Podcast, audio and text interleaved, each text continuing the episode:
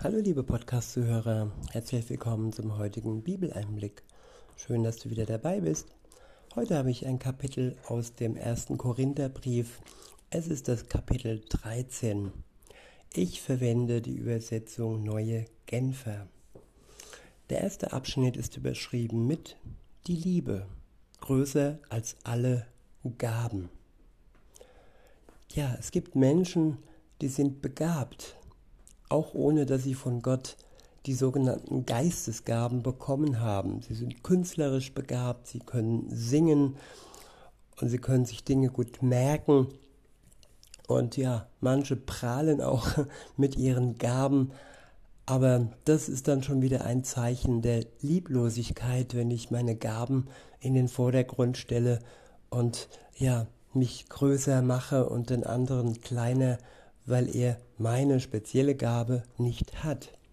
Deshalb sollen sich alle Gaben, ob es jetzt die Gaben, die uns in die Wiege gelegt wurden und auch von Gott kommen, oder ob es spezielle Geistesgaben sind, die wir bekommen, nachdem wir uns zu Jesus Christus hingewendet haben. Alle Gaben sollen sich der Liebe unterordnen. Darum geht es hier in den ersten Versen. In Vers 1 heißt es, wenn ich in Sprachen rede, die von Gott eingegeben sind, in irdischen Sprachen und sogar in der Sprache der Engel, aber keine Liebe habe, bin ich nichts weiter als ein dröhnender Gong oder eine lärmende Pauke.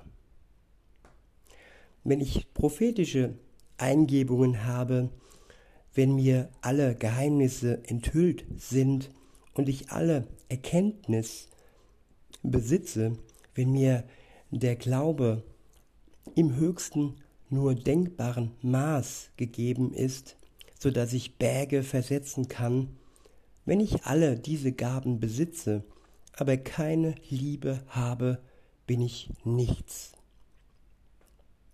Ja, Gott unterscheidet sich von all den anderen sogenannten Göttern durch die Liebe. Er ist der einzige wirkliche Gott, der die Menschheit liebt, der so sogar so weit gegangen ist, dass er seinen einzigen Sohn zur ja, Befreiung der Menschheit bis ans Kreuz hat gehen lassen und ja sogar sterben lassen für alle Menschen in der Welt. Es war nötig, denn alle Menschen die nicht mit Jesus verbunden sind, die sind mit der Sünde verbunden. Sie sind ja im Würgegriff der Sünde, sie sind gefangen und haben die Erlösung, die Befreiung durch die ja, Vergebung Jesu nötig. Und weil das nötig war, hat Jesus sich freiwillig ja hingegeben ans Kreuz und hat sein Leben geschenkt damit er als Opfer für uns gelten kann, weil er ist der Einzige, der ohne Schuld gelebt hat und nur er kann ein wahrlich richtiges Opfer darstellen. Weiter heißt es, wenn ich meinen ganzen Besitz an die Armen verteile, wenn ich sogar bereit bin, mein Leben zu opfern und mich bei lebendigem Leib verbrennen zu lassen, aber keine Liebe habe, nützt es mir nichts. Ja, es gibt Religionen, da opfern sich Menschen im Auftrag der Religion. Und ja, man könnte sagen, ja, Jesus hat es ja auch getan, aber er tat es aus Liebe heraus. Und wenn durch dieses Opfer ja keine Liebe im Spiel ist, dann ist der Tod, dass wir uns hingeben, ja völlig nutzlos. Dann werfen wir unser Leben hin und es ist auch gar nicht nötig, dass wir unser Leben hingeben in den sogenannten Dschihad oder sonst wo. Nein, Jesus Christus war das einzige und letzte Opfer in dieser Form, das nötig ist. Und wenn wir Opfer bringen, dann sind es dann Dankesopfer, Opfer des Dankes, aber nicht Opfer unseres Lebens. Weiter heißt es, Liebe ist geduldig. Liebe äh, ist freundlich. Sie kennt keinen Neid. Sie spielt sich nicht auf, sie ist nicht eingebildet. Sie verhält sich nicht taktlos, sie sucht nicht den eigenen Vorteil. Sie verliert nicht die Beherrschung. Sie trägt keinem etwas nach. Sie freut sich nicht, wenn Unrecht geschieht. Aber wo die Wahrheit siegt, freut sie sich mit. Alles erträgt sie. In jeder Lage glaubt sie. Immer hofft sie, allem hält sie stand. Die Liebe vergeht niemals. Ich wiederhole Vers 7, beziehungsweise ich gehe noch ein Stück weit zurück. Ab Vers 4. Liebe ist geduldig. Liebe ist freundlich. Sie kennt keinen Neid. Sie spielt sich nicht auf, sie ist nicht eingebildet. Sie verhält sich nicht taktlos, sie sucht nicht den eigenen Vorteil. Sie verliert nicht die Beherrschung. Sie trägt keinem etwas nach. Sie freut sich nicht, wenn Unrecht geschieht, aber wo die Wahrheit siegt, freut sie sich mit. Alles erträgt sie, in jeder Lage glaubt sie, immer hofft sie, allem hält sie stand. Die Liebe vergeht niemals. Ja, das Wichtigste, was wir jemals erlangen können, das ist die Liebe Gottes. Das ist göttliche Liebe, dass wir uns in erster Linie von Jesus lieben lassen und seine Liebe anerkennen und sagen, ja, du hast mich zuerst geliebt. Und weil er uns zuerst geliebt hat, für uns ans Kreuz gegangen ist, uns dadurch erlöst, befreit und danach, wenn wir beginnen zu glauben, an ihn zu glauben, dann schenkt er durch seinen Heiligen Geist Liebe in unser Herz. Um diese Liebe geht es hier. Es geht nicht um Hollywood-Liebe, diese schmalzige Liebe, die uns so verkauft wird in Filmen und so weiter. Nein, es geht genau um diese Eigenschaften, die ich jetzt zweimal aufgezählt habe. Das sind göttliche Eigenschaften, wozu wir nicht imstande sind, sie in die Tat umzusetzen ohne den Geist Gottes und ohne die Verbindung zu Jesus. Weiter heißt es, prophetische Eingebungen werden aufhören. Das Reden in Sprachen, die von Gott eingegeben sind, wird verstummen. Die Gabe der Erkenntnis wird es einmal nicht mehr geben.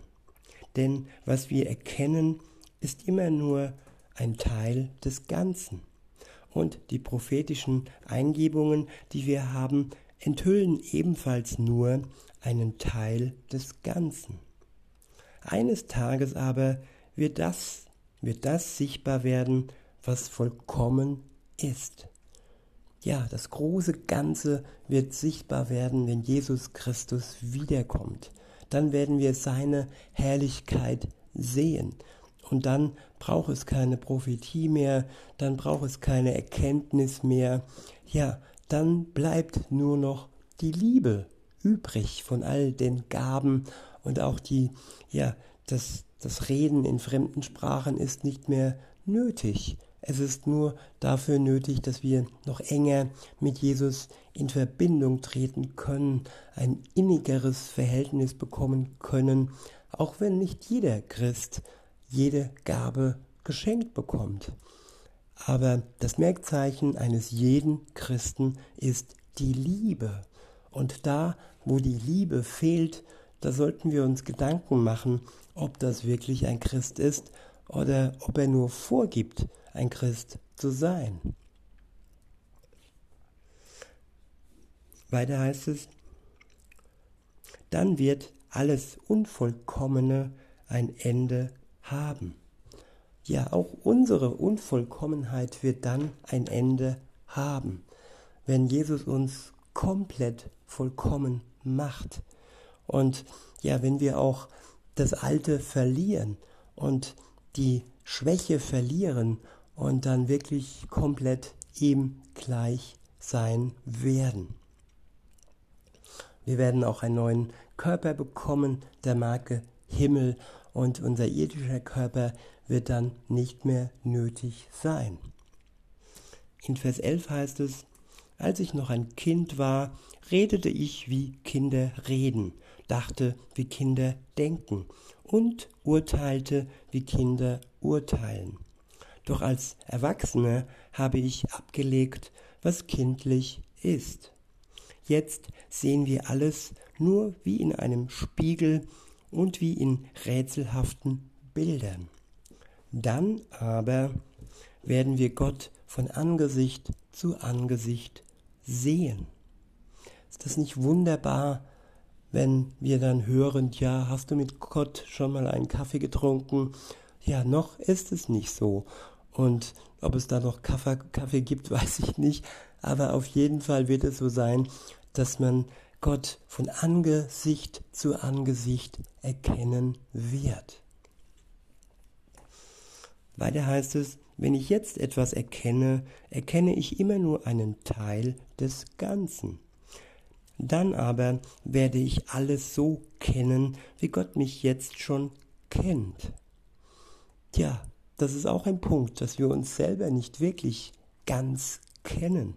Aber Gott kennt uns jetzt schon ganz.